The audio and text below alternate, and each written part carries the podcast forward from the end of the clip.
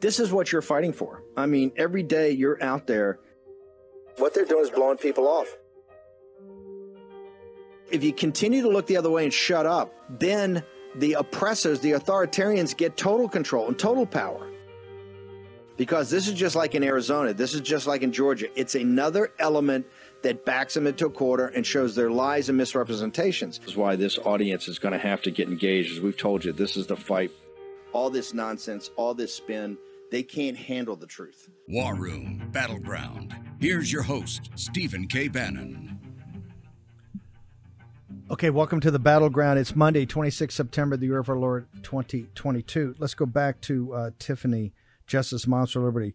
Um, we're going to. I want you to talk about the pledge one more time before you take off. But this library controversy, walk us through. I think it was a Newsweek article, also a couple of tweets. Or are Moms for Liberty trying to ban books? Are they just trying to get rid of pornography that's in school? Right. I, I think that's the controversy. They make it seem like you're trying to get rid of uh, Little House on the Prairie and The Diary of Anne Frank and, and books like that. That's not the case, though, is it, ma'am? No, but that's how we know the progressive far left is losing because they're lying, and losers need to lie in order to try to win. They need to cheat.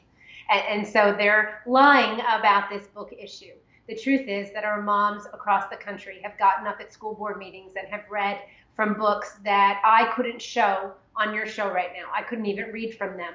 And the mics have been cut off at the school board meetings there is obscene of, uh, sexual content in a lot of these books. And the moms have worked very methodically to identify the books that were in their school libraries, to make sure that those books violated state statute or federal obscenity laws, and then to work with the district to find a, re- a review process. Uh, for the books, and then to ultimately remove the books if they're deemed um, inappropriate to be on a, a public school library shelf. There's a limited amount of room on a public school library shelf. And I would just like to remind viewers, we curate all kinds of information in schools, including internet access. Um, it is not unfettered. People, kids can't go to any internet ac- site they want, um, and they certainly can't have Penthouse and Hustler in public uh, school libraries. So there's this author who wrote a book called Girls Who Code. And apparently, uh, there have been some districts, I guess, that PEN America, this group who says that they fight at the intersection of literature and human rights, uh, they put out this giant list. And last week, almost every major media outlet talked about this list. What we are finding out more and more every day, Steve, is the fact that a lot of the books and a lot of the things that were said on this list are untrue, and nobody checked it. So this weekend, last night, we see that this woman who wrote a book called Girls Who Code about girls getting into STEM uh, and, and, engineering, science, technology. Um, she said that a York County, Pennsylvania chapter of Moms for Liberty had pushed to have her book removed. That was a lie, a complete lie.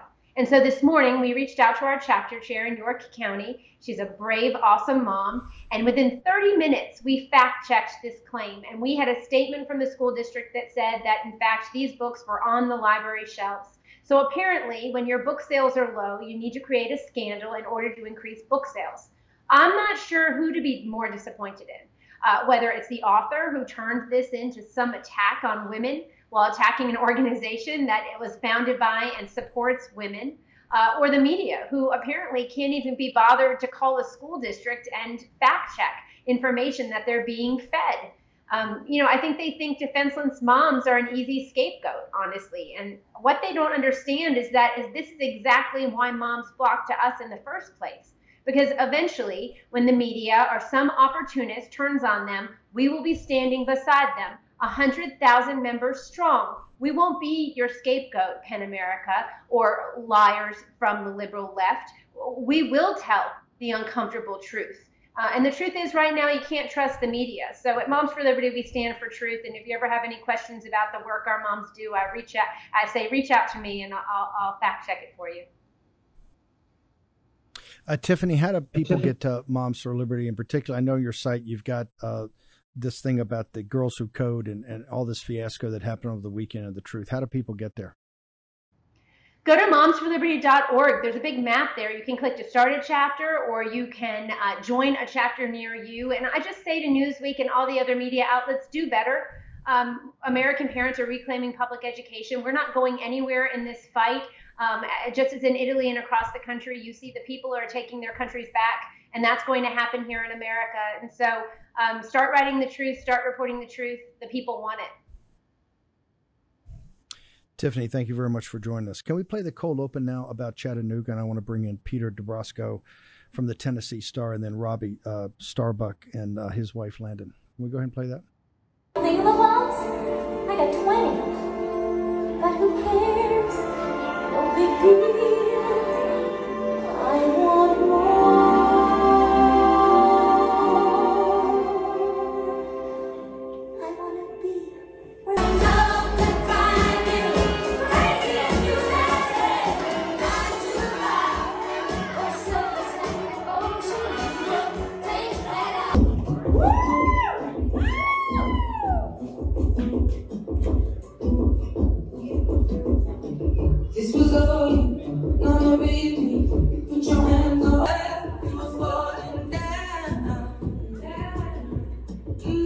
People to comprehend what's even going on here. So I want to bring in Peter D'Abrosca from the Tennessee Star, who's got a new article up about this on Michael Patrick Leahy's great sites, the Star News sites. And I want to bring in Robbie and Landon in a second. Peter, uh, what, what is going on in Tennessee, sir? Uh, Steve, thanks for having me. Look, the owners of Wanderlinger Brewing in Chattanooga, where that event was held, would like to know that uh, would like you to know that as much as you might be outraged about what you saw in that video, they are in fact more outraged that the video was taken in the first place. Uh, so I talked to the co-owner of the brewery today about this event specifically, and he said, and this is a quote. Uh, the video was, quote, a targeted attack against our business and more specifically, uh, the LGBTQ community, uh, as seen with similar events targeted at Texas Tech, Memphis, calling for action for more. Um, the the statement was it was unbelievable. It's it's defiant, uh, and then you know he continued to to just explain it away as though uh, this is no big deal. He says uh, the girl touching the sequins uh, is a kid fascinating with something something shiny, not doing anything inappropriate to anyone, uh, as you, us, we seem to be highlighting. Uh, and then he goes on and says, "Well, the, you know, the, the woman in the sequence was actually a backup dancer, and she's a she's a biological female, so you know, the the child touching her crotch, no big deal." He says, "Absolutely, it's astounding." Uh, hang on one second. Let me kind of get uh, Robbie and, and Landon and can I bring in Robbie Starbuck? Just hang on for Peter. Robbie, I think you put it up on your Twitter account or your Gettr account right away. Landon, thank you guys very much. Landon obviously is an expert uh, in uh, in child trafficking and, and sexual trafficking. Uh, Robbie ran for Congress out in Tennessee. Has been a, a big uh, MAGA, uh, one of the influencers of MAGA from day one. So, Robbie, maybe I turn to Landon. Just explain to the audience, particularly our podcast and radio audience that can't watch, is not seeing on TV or streaming, exactly what went on and, and why people are so shocked about this. Yeah, so I mean, to give you sort of the the very clear, easy view to visualize what's going on here, you've got adults. Um, one of them is letting a child rub their crotch um, and not redirecting them. That's what I think any other adult would do if a child reaches towards your private parts. Is you would nicely redirect them towards something else. And then in another part of the video, you see an adult spread their legs and show their underwear to a child and to a whole room of children rather and then throughout the video you see a lot of the kids who were there they seem to be frightened honestly when they're approached by these dancers whether they be drag queens or, or biological females honestly it doesn't matter to us that was from the very beginning i was like i don't know what their sexual orientation is what their background is we know that this is marketed as a youth pride event and that this is uh, you know people were told there was drag and there was a drag performer there. I don't know who's who, but I do know it's inappropriate. And I think anybody watching that knows adults forever have known it's not appropriate to spread your legs and show your underwear to children. In fact, if you went down the street and some guy was doing it to cars, people would call the police and he'd be arrested, and rightfully so. So, you know, I, I do want to speak to the comment the owner of that brewery made. Um, about it being a targeted attack against his business. I didn't know anything about his business. I know nothing about his business. I've never had the, the beer. I don't drink beer. I, I don't care to go target anybody's business. We're targeting getting the children in Tennessee to a place where it is safe to be a child here and you're not going to be subjected to sexualization. So, just uh, maybe, Landy, you jump in. Here's where I think uh, is this under attack in all of Tennessee? I mean, Tennessee is one of the hearts of MAGA. And and when this first came out, people said this was in Chattanooga. I think people were pretty stunned. Is is this widespread? Are these events widespread? And are parents bringing their children to these events? Landon, Absolutely. Well, this is national. This is happening all over, and it's a coordinated thing that's happening. But they're really specifically targeting red states, um, conservative areas, rural areas. And my nonprofit, Freedom Forever, we've been documenting this because we've known about this alarming theme of children being subjected to sexually inappropriate content, um, enticement, things of that nature that have happened all over America. So we've been watching it. And sadly, the majority of these shows are inappropriate, where an adult is at least at one point or another flashing a child, spreading their legs in front of a child. It's not hard to not be a groomer. It's not hard to not expose yourself to a child. And that theme that is being accepted now, we have two issues. One, we have laws on the books, they're just not being enforced. And if they're inadequate or they're not being enforced, we have to get to the bottom of what that is and be transparent with the public in Tennessee about what those lines are. So this is what I understand. Given what it looked like, the little and she looked like she was four years old or five years old. If you if you're on our podcast, she looked adorable, touching the individual. Um, is why is the police not involved in that? Why why are the authorities not called? Or why when he showed that video, Robbie, people are not like going to the venue, talking to the owner, but more specifically getting the performer that was there and the parents of the little girl and I don't know. It seems like it seems like some law was broken. I don't know if little children are allowed to go uh, touch people that entice them in a uh, in a public venue. It's it's almost like mind boggling what's going on. So explain to me why the authorities have not stepped in here. Steve, I feel like I'm taking crazy pills. I've got to be honest. I feel like I'm taking crazy pills because I've been asking this question over and over and over again. And I did some interviews with local media outlets where I continually kept being asked, what exactly do you think is objectionable or wrong about what happened there? And I just, again, feel like I'm taking crazy pills. This is something that for the totality of my life and for human existence, we've understood, at least since we've been civilized people, that you don't allow children to do these things. You don't sexualize children. And the fact that these lines have been blurred to the point where people are seriously having a debate about whether it's appropriate to spread your legs and show your underwear to kids shows just how far gone we all are. This is no longer just, hey, this is a drag issue, this is a Chattanooga issue, this is a Tennessee issue, because yes, we have these all over Tennessee right now. It's like it's been coordinated, honestly.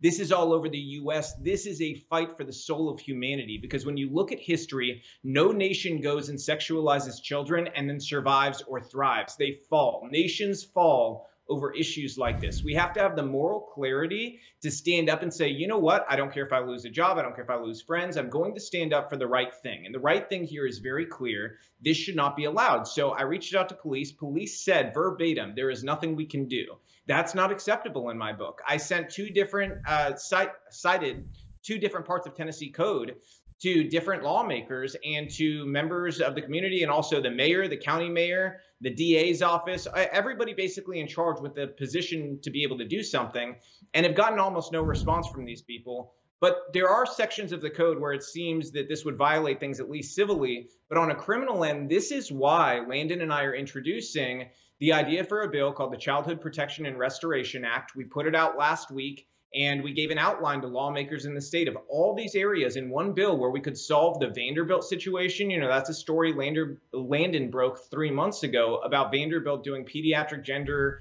clinic um, activities where they're giving hormones to kids and surgical procedures and things along those lines. It would get rid of this issue here with drag shows in front of kids. It would deal with pornography in the schools. It would deal with giving the harshest sentencing for uh, child traffickers and people who abuse children that there is in the country. We want to set a standard.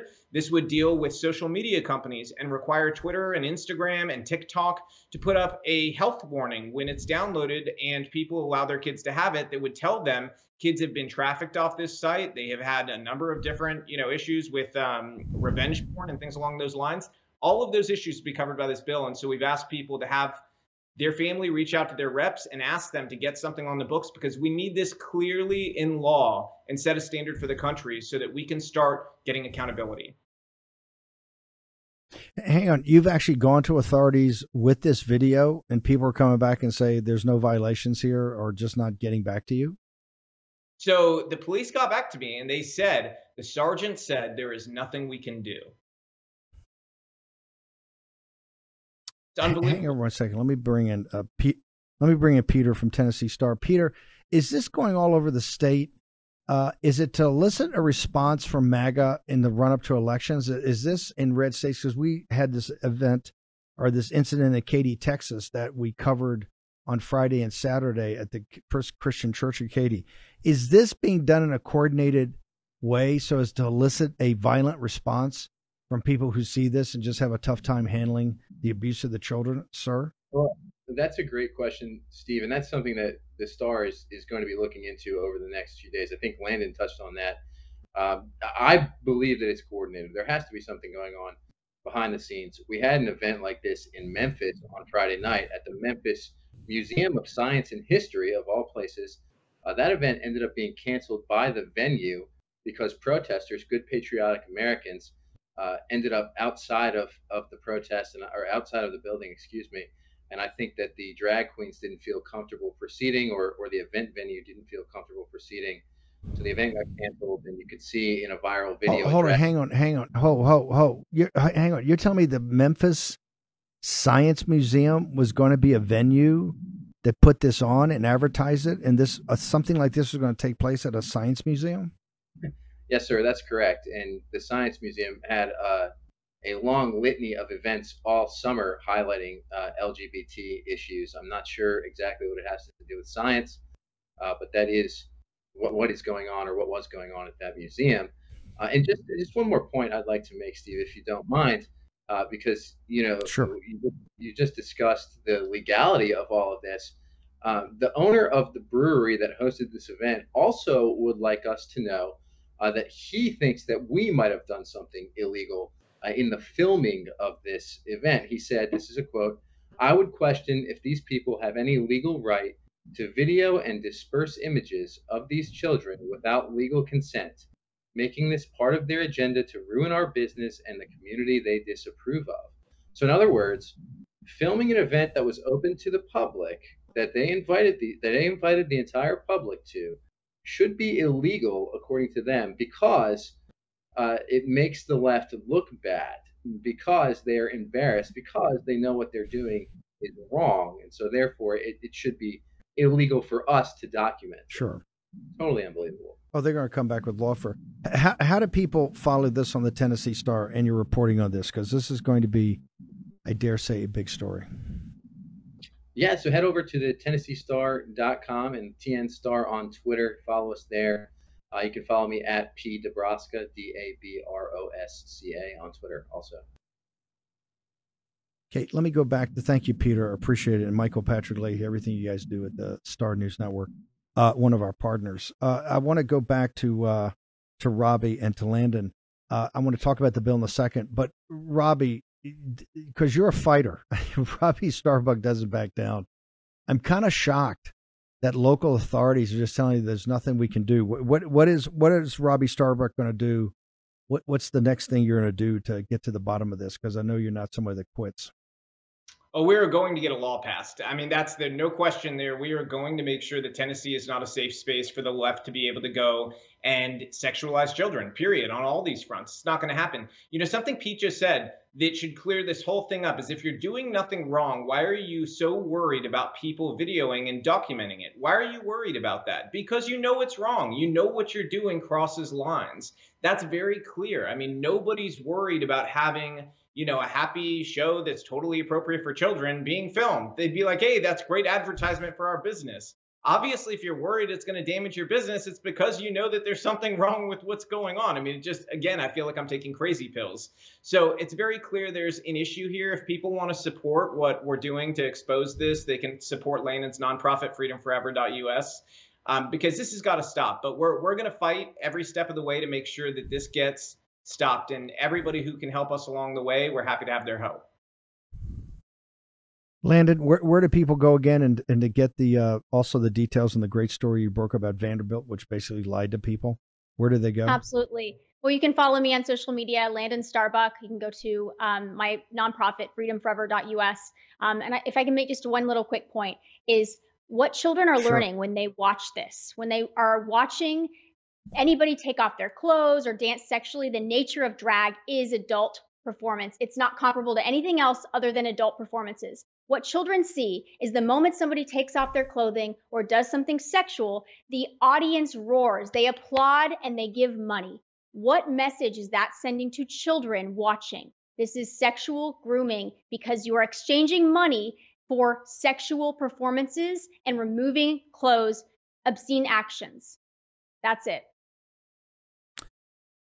Landon, thank you and Robbie very much. And I think people are, glad to know that you're on point on this thing. So thank you very much, Landon and Robbie. Starbuck. Two, two fighters. Uh, I want to go now to Ryan Williams of uh, Claremont. Ryan, a very disturbing story uh, you wrote about the military's children. Walk me through this. What are there being on the on bases where the schools are for active duty servicemen? What's going on about their education, or in reading your uh, story, I guess their indoctrination? Can you walk the audience through what's happening today on taxpayer money, sir? Sure. Thanks for having me, Steve. Yeah, we um we got ourselves uh, through a whistleblower over 50 videos from this Equity and Access Summit that the Department of Defense Education uh, put on, the DODEA as it's called. So they run the education on all of our military bases. It's about 70,000 students uh, across the globe. Most of the videos we had were from teachers uh, and administrators at schools on military bases in Spain, Italy, uh, the UK, and uh, and those types, and Germany as well. Um, but uh, it it reflects a shift at DoDEA uh, that occurred a few years ago to focus more on diversity, equity, and inclusion. A phrase I know your listeners know well, uh, one that you cover a lot. And what came with it is what come has come at all of our K through 12 schools, or a lot of them in the country, filtering down from the education grad schools uh, for 30 years now, which is this toxic combination of gender ideology, uh, some of the themes that were that you've been discussing in these recent segments, gender ideology, telling encouraging children to uh, um, keep secrets with their teachers, maybe if they're not comfortable speaking at home about their sexuality or gender identity. Uh, at ages as young as four, one of the presenters said would be the ide- ideal time to start because that's when kids have this identity. Uh, and then the the other side of it too, which is the racialized, uh, anti quote unquote anti-racism curriculum, which the left says just teaches the history of slavery, but we all know better. Uh, it's really about teaching, uh, dividing students by skin color, calling certain classes of them, that is the the white children, uh, sort of implying that their ancestors were oppressors and and that uh, they're descended from them, and telling the the children of color, uh, so to speak, that they they were oppressed and have been oppressed, and that's that's the history of the of America and the history of the West. So this toxic combination of anti-racism and and uh, and gender ideology is now being taught on our military bases to our K through 12 at K through 12 schools for service members. So let me get this right: a service member that lives on base and uh, and, and lives in base housing and deploys all the time in defense of his country, his or her country. Their children are at the schools run by DoD, I guess, and they're Yeah. being taught this curriculum. And so, so the warriors that are deploying, kids are being poisoned uh, while they're on deployment. Is that is that what we're to take from this presentation? That's right. So uh, so, goes all of our K through 12 system. Uh, this is now spread to military schools or to schools on military bases. And you know, if you're a State Department kid, a Foreign Service kid, uh, you've got more options. But if you're on base, uh, real often, really most of the time, the only educational option uh, for your kids is that school, and it's run not exclusively, but it, it has these type of educators there who think that one of the most, a couple of the most important things to teach young children as young as kindergarten and then going forward is this uh, this toxic combination of uh, uh, anti-racism and, and gender ideology. You, you may think for a second this may be one of the problems we have with recruit recruitment and retention. I mean, Yeah, why why are people going to stay in if this is going to? Yeah, no, you know the Claremont's at the cutting edge of so much of this. Walk our audience through on this topic and others how you guys are not just identifying the problem, how you're trying to come up with solutions. Yeah, well, we um, about a year ago we decided, you know, we'd always been in the scholar scholarship business, the teaching business, uh, and the writing business. But we decided about a year ago, a year and a half ago, that we need to get more involved in the political fight and policy fight. Uh, so we started the Center for the American Way of Life in Washington, D.C., and it's led by my colleague Arthur Milikh. Uh, and we decided, you know, we weren't going to focus on the 18 different areas of policy that the federal government does. We wanted to focus on the four or five that we think we thought were real threats to the survival of America. So identity politics is one, the problem of China, threat of China is another, big tech putting its thumb on the scales of public deliberation is another, the immigration issue, which we've always talked about at Claremont uh, as we were founded out here in Southern California. Uh, so we wanted to focus uh, like a laser on those few things where we thought law- some lawmakers' hearts were in the right place, but they needed help understanding the uh, ideological uh, sort of battle space. And so we wanted to uh, marry what we'd always done, which is the history of ideas and how they influence America uh, and ideology, and then also to offer some policy solutions. And we're doing more of it in DC, and then we're doing a lot of work in the states. Actually, my colleague Scott Yenor, who co-authored this report, which this article that you have was based on, uh, he's been doing a lot of state-based reports in in Tennessee. Uh, to to get back to the topic from your previous segment, uh, in Idaho, uh, in Maine, uh, we're working on stuff in Florida and California, uh, and higher ed more generally. So we're the K through 12 and, and higher ed education question is is at the heart of a lot of these ideological battles, as you know. So that's uh, one of our big areas Could- of focus. C- could you just hang through the just hang through the uh, Sure. commercial break? I want to come back and ask uh, about the targeting of red states because it seems like something's quite odd here. Ryan Williams, head of Claremont. We're going to take a short commercial break. He'll join us on the other side.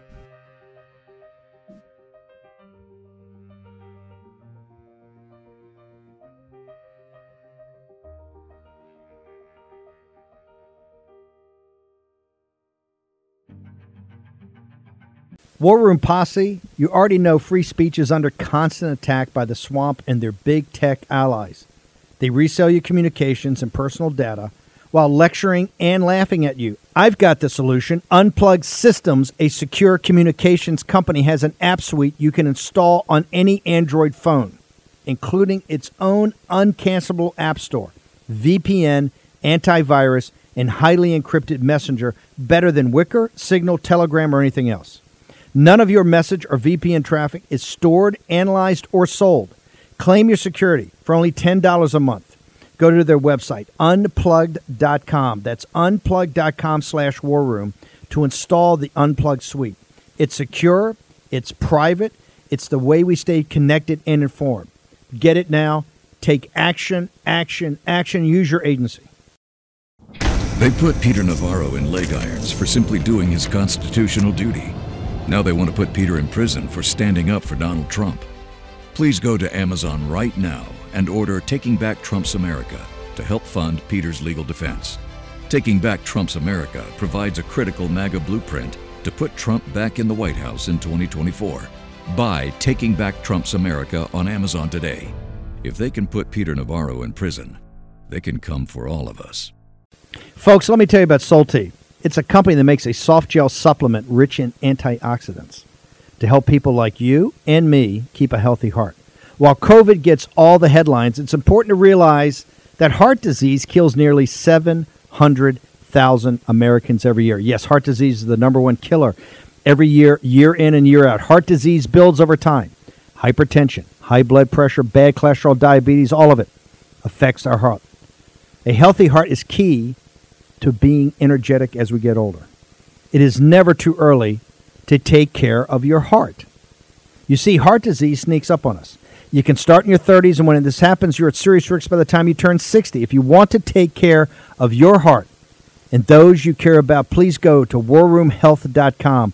That's warroomhealth.com. All one word, warroomhealth.com. Use the code WARROOM at checkout to save 67% of your first shipment. That's code War Room at checkout to save 67%. And do it again. War Room Health, all one word, warroomhealth.com. Go there today. You need, if you're going to be part of the posse, you need a strong heart. You need a lion's heart. How we're going to do that is with Salty. Go there, do it today. Check it out.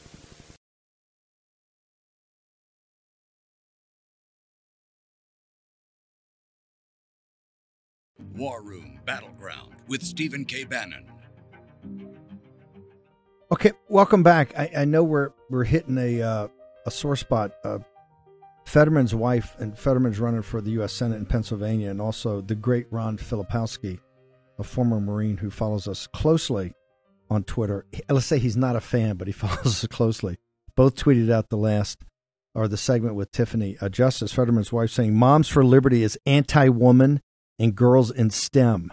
Make it make sense. It's only ever about one thing: control." So we sent it to Tiffany to uh, for comment. I want to go back to Ryan Williams. Ryan, would Scott say that? Um, I think what Robbie and, and Pete D'Abrosca from Tennessee Star said earlier in the show. It looks like red states. I noticed this situation in Katy, Texas, the other day. You got these things in Chattanooga, headed in Memphis. Are, are red states being targeted in some sort of coordinated attack to try to elicit some either violent response or some response they can get on tape and say, "Here's how horrible MAGA is. MAGA is Magnum, sir." Yeah, I don't know how coordinated it is. I mean, uh, one, of our old uh, professor mentors out here, Bill Rude, uh, was talking about international relations, but his saying was a good one, which is nothing happens for no good reason. So I would suspect there's a decent amount of coordination, as we know the left is better at that sort of thing than us. So I, I wouldn't be surprised at all if there were a constellation of foundations and or uh, NGOs kind of helping to orchestrate a lot of this because I, I think th- they definitely believe that uh, the red states are a problem. You've seen this rhetoric start to crop up around election stuff, as you know, uh, but around a lot of other stuff. I mean, the, the rhetoric from the left is now, well, maybe states have too much autonomy, uh, and their their real complaint is that red states have too much autonomy and uh, have the tools to resist the trends of modern leftism, which they think ought to rule everywhere. Look, I, I sent your article to a number of uh, my buddies who are veterans, and also they have children that are active duty. And I, I don't think I've gotten a response of people that are more outraged about this this school situation, since, uh, like you said, a lot of it is enlisted people who don't really have choices, but that have to have their chi- their kids schooled on base. Eh, What can people do about this? What's your recommendation? Call a congressman, call somebody on armed services committee, because people are really worked up about this. Yeah, I, we encourage people at the end of our report to uh, let their congressman know uh, that they feel strongly about this and ask them to look into it. Um, the uh, the the National National Defense Authorization Act passed the House already, so it's in front of the Senate. So their senator might be a better one to call, uh, and just to encourage oversight of this. Uh, Marsha Senator Blackburn has been on top of this and is very interested in it. I know Senator Cotton is very interested in it as well. So uh, Congress ought to get involved with its power over the purse in funding DoD to uh, ask some tough questions and get some real answers about what exactly is being taught on the schools on military bases. Ryan, you're doing a great job at Claremont. How do people follow you on social media, and how do they get to the how do they get to Claremont to find out more about the institution? Sure. Yeah. Thanks, Steve. Um, they can go. Uh, our DC center is dc.claremont.org. Uh, the mothership is just claremont.org, and then I encourage people to check out our publications. Uh, our longstanding print publication, ClaremontReviewBooks.com, and then AmericanMind.org. Uh, you can follow me on Twitter at RPW Williams, and then the general Twitter account uh, at Claremont Inst, I N S T. So uh, go check out all our stuff, and thanks. Okay, let's get that up everywhere in the chats. Ryan, thanks a lot for taking time away. Appreciate it. My pleasure. Thanks, Steve. Clarice Schillinger, uh, Back to School USA. Ma'am, how many school boards, your action, action, action, how many, Clarice, how many school boards has your institution flipped? Yeah, so right now we've flipped over 130. Um, we've invested in around 300 races. So those numbers might be a lot a lot bigger after the midterms, but you you're exactly right. I am all about action. Uh, I'm tired of watching my fellow parents, um, us constantly going to school board meetings, screaming and being muted. You know, mics ripped out of our hands. We're we're talking about this over sexualization of our children, critical race, DEI, whatever you want to call it. We have a real problem, obviously, in our uh, world of academia. So I said enough. Um, I've been in politics most of my life. Started a political action committee. Uh, now it is a super PAC that we go across the country and invest and flip school boards. And why I really decided to do this is the teachers union, the George Soroses of the world, they've been doing this for decades long, starting at the local level. But the Republicans or the conservatives or libertarians, we don't really have any way uh, to show our support for education. We just don't want to be um, told what to do by unelected bureaucrats, right? And and do what's best for our children. And it's been a tremendous success. I've raised well over 1.5 million dollars. We're going to keep on keeping on and dumping that money straight back in to these critical elections. What what uh, what advice would you give to the audience members out there about thinking about running for a school board and approaching you guys for help? What are you looking for? Is it specific school boards? Is it ones you think one or two members can flip it? And what type of profile should should a parent have? Should it be should it be a mom? Can it be a dad? Uh, how much time do they have to put in? I mean, wh- wh- what what what guidance can you give? We have an audience that wants to be active and wants to be involved. Can you give them some pointers here for what what someone like you would be looking for? Sure, I would love to. Um, and I think that it's important to note I am running for my own school board in Pennsylvania because it's not beneath me. Uh, you know, we have to get out and get involved, engaged, regular moms and dads, grandparents, caregivers, taxpayers, frankly. A lot of people don't understand how much power the school board actually has over taxes, over whether or not uh, charter schools or other schools come to the area. The final vote actually does majority of the time go through the school board. So when a lot of people say that, well, we can't have school choice or voucher system programs because we don't have any other schools to choose from. I challenge everyone to ask their school board directors how many schools they've approved to come to the area to start some competition. The number will likely be zero. I will say with us, we don't really look at winnability. Uh, you know, our rate is about 60% of candidates that we support, they do win, which is 50 plus one in politics is always good. But it's very important for us to invest, send mailers, send text messages, provide trainings, do whatever we need to do to get these regular moms, dads, taxpayers on our school boards. So looking at winnability is not really a thing. Just knowing that putting our children and their education first is an absolute priority. Steve, you you've heard, you know, just today I've listened to some of your guests and how critically important it is.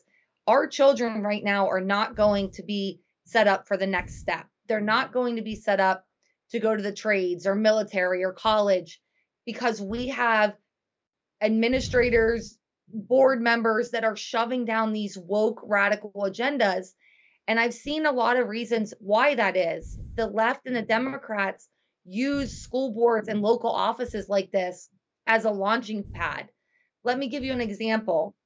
The lieutenant governor that's running against DeSantis in Florida is the president of the Miami Teachers Union. We have to stop it at the localist le- of of levels, and that's where we've really found so much success. Moms and dads saying, "Wait, you'll help me with five thousand dollars to send out a mailer. I don't have to fundraise in addition to campaign. Okay, I'll do that."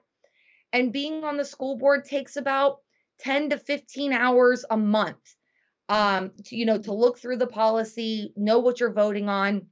And I think that all of us in the state of our nation right now can find some kind of 15 hours in our time to make sure that our children, the most vulnerable of our communities, are taken care of.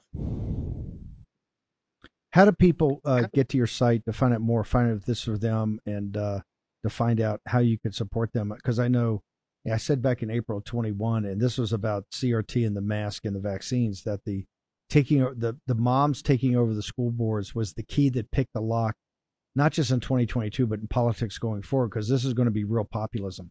Um, so how do people? And you've been in politics a long time. You can see it. I mean, these are and people should know these are tough races. I mean, they get personal, they get nasty, because they know that the control of the schools is everything. If, if the parental rights movement wants to basically square away the schools, you got to take over the school boards. So, how do they get to your site? How do they find out more about you and more about your organization? Sure. So it's backtoschoolusa.org.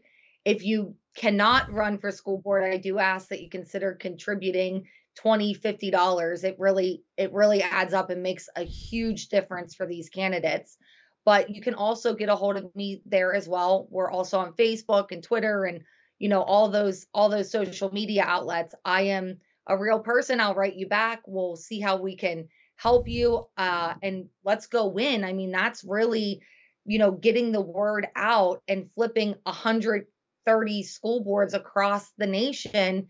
We you know next time i'm on i hope that i can tell you that we've now flipped three 400 because it really does make a difference steve. When i talk to these parents that we've flipped their school boards they come back to me and say oh my gosh it's a world of difference you know what our school board just did they passed a two flag policy the state flag and the american flag that's the only flags that hang in the schools things like that that are such common sense We've got to get back to that reading, writing, and arithmetic.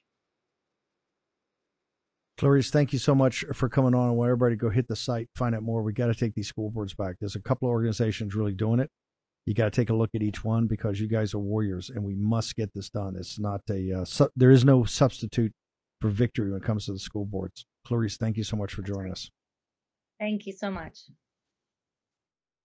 Okay, they say you know all this analysis, and we're going to have some uh, uh, really great polling data tomorrow morning to talk to you because it's all about November eighth. The one thing we know in intensity is that the people that think the 2020 elections were stolen are the most intense voters right now who want to ma- set things right.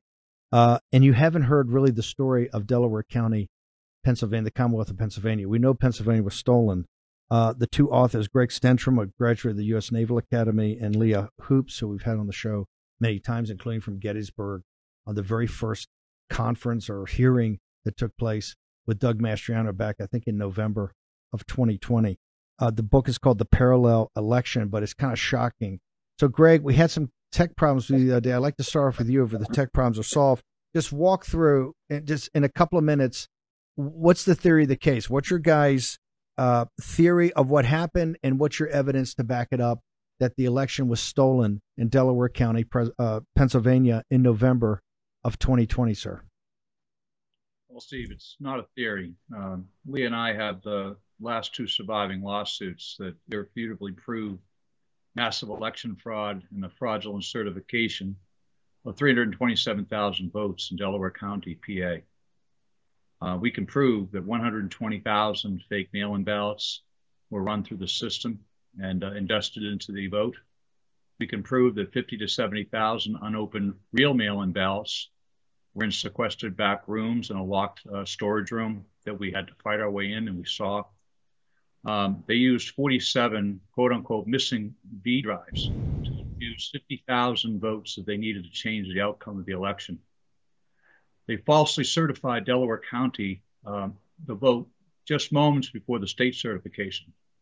And uh, President Trump was still ahead at that point, and they delivered the 80,000 votes almost uh, uh, by themselves to uh, get Biden uh, in and, um, and Shapiro as well, Pennsylvania Attorney General.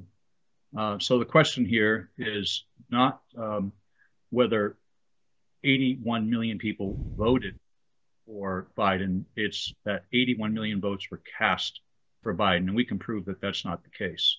And we wrote a book about it after uh, going through the two lawsuits.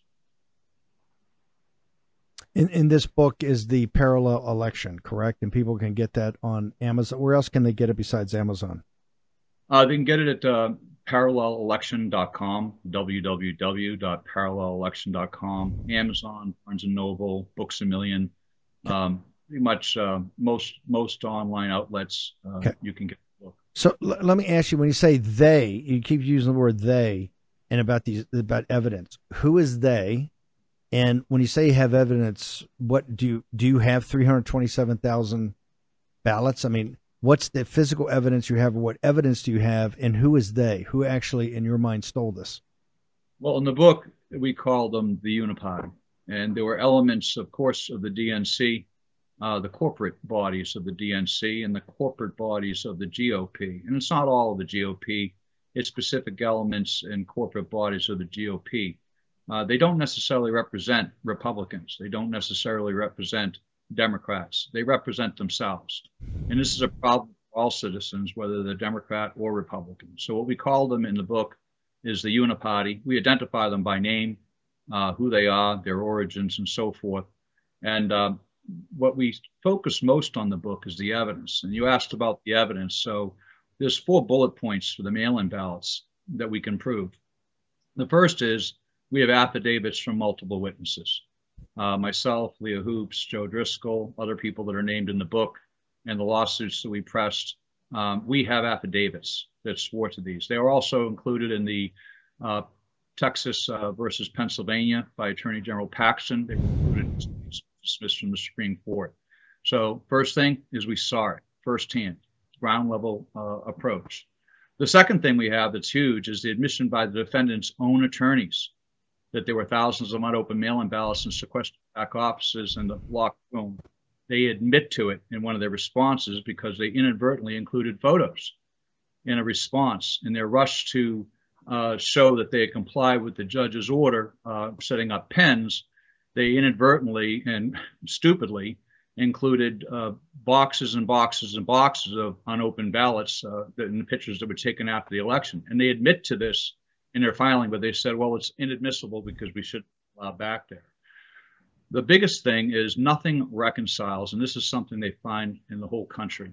What we did is when we went back to the return sheets and we looked at the paper tapes for the machines and all of the pieces of, uh, uh, of election materials that have to be put together to certify a vote, nothing matches. And it doesn't match by tens of thousands of votes.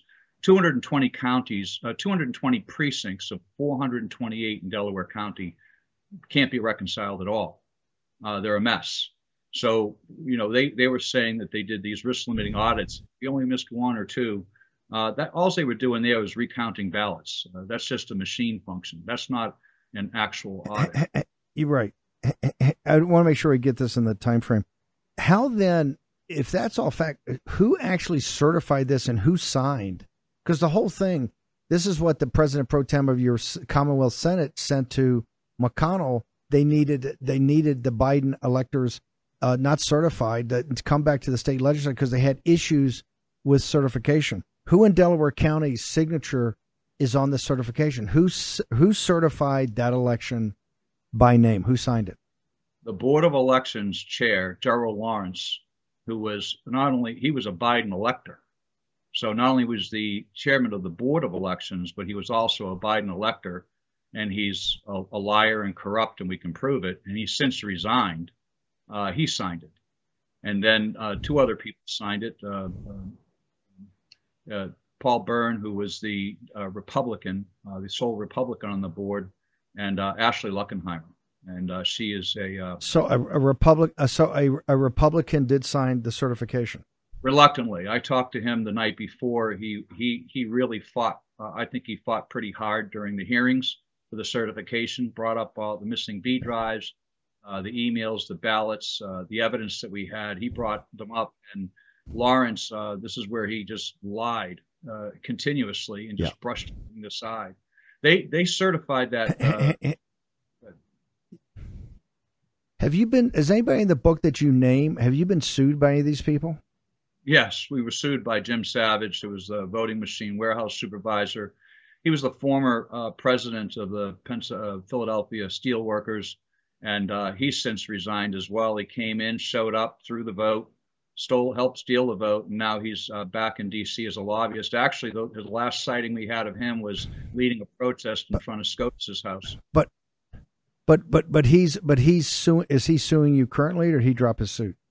No, he's still suing President Trump, Rudy Giuliani, Jenna Ellis, Leah Hoopes, and myself. They dropped Phil Kline and Project Amistad from the lawsuit, but we're still there. The judge uh, recused himself. A second judge in the case recused himself this just uh, uh, just this Friday. Yeah, just uh, no, it wasn't Friday. Okay. Last Le- Le- Leah, we have run out of time, but we're going to have you guys back on tomorrow if we can clear your schedules because this thing is so disturbing. Just real quickly, I just want to reiterate: is the Bill McSwain letter that Bill McSwain, as U.S. Attorney, sent to President Trump, or about there was discrepancies? Is it somehow part of it related to Delaware County? It was was direct- absolutely, Go ahead, Leah. absolutely, it was related to Delaware County and it is uh, mentioned in uh, the Gateway Pundit. So they talk about 47 missing USB drives. Bill Barr brings it up and Bill McSwain flat out and stands by his story that he gave this information and he was told to stand down. So yes, it is directly related to us. Okay.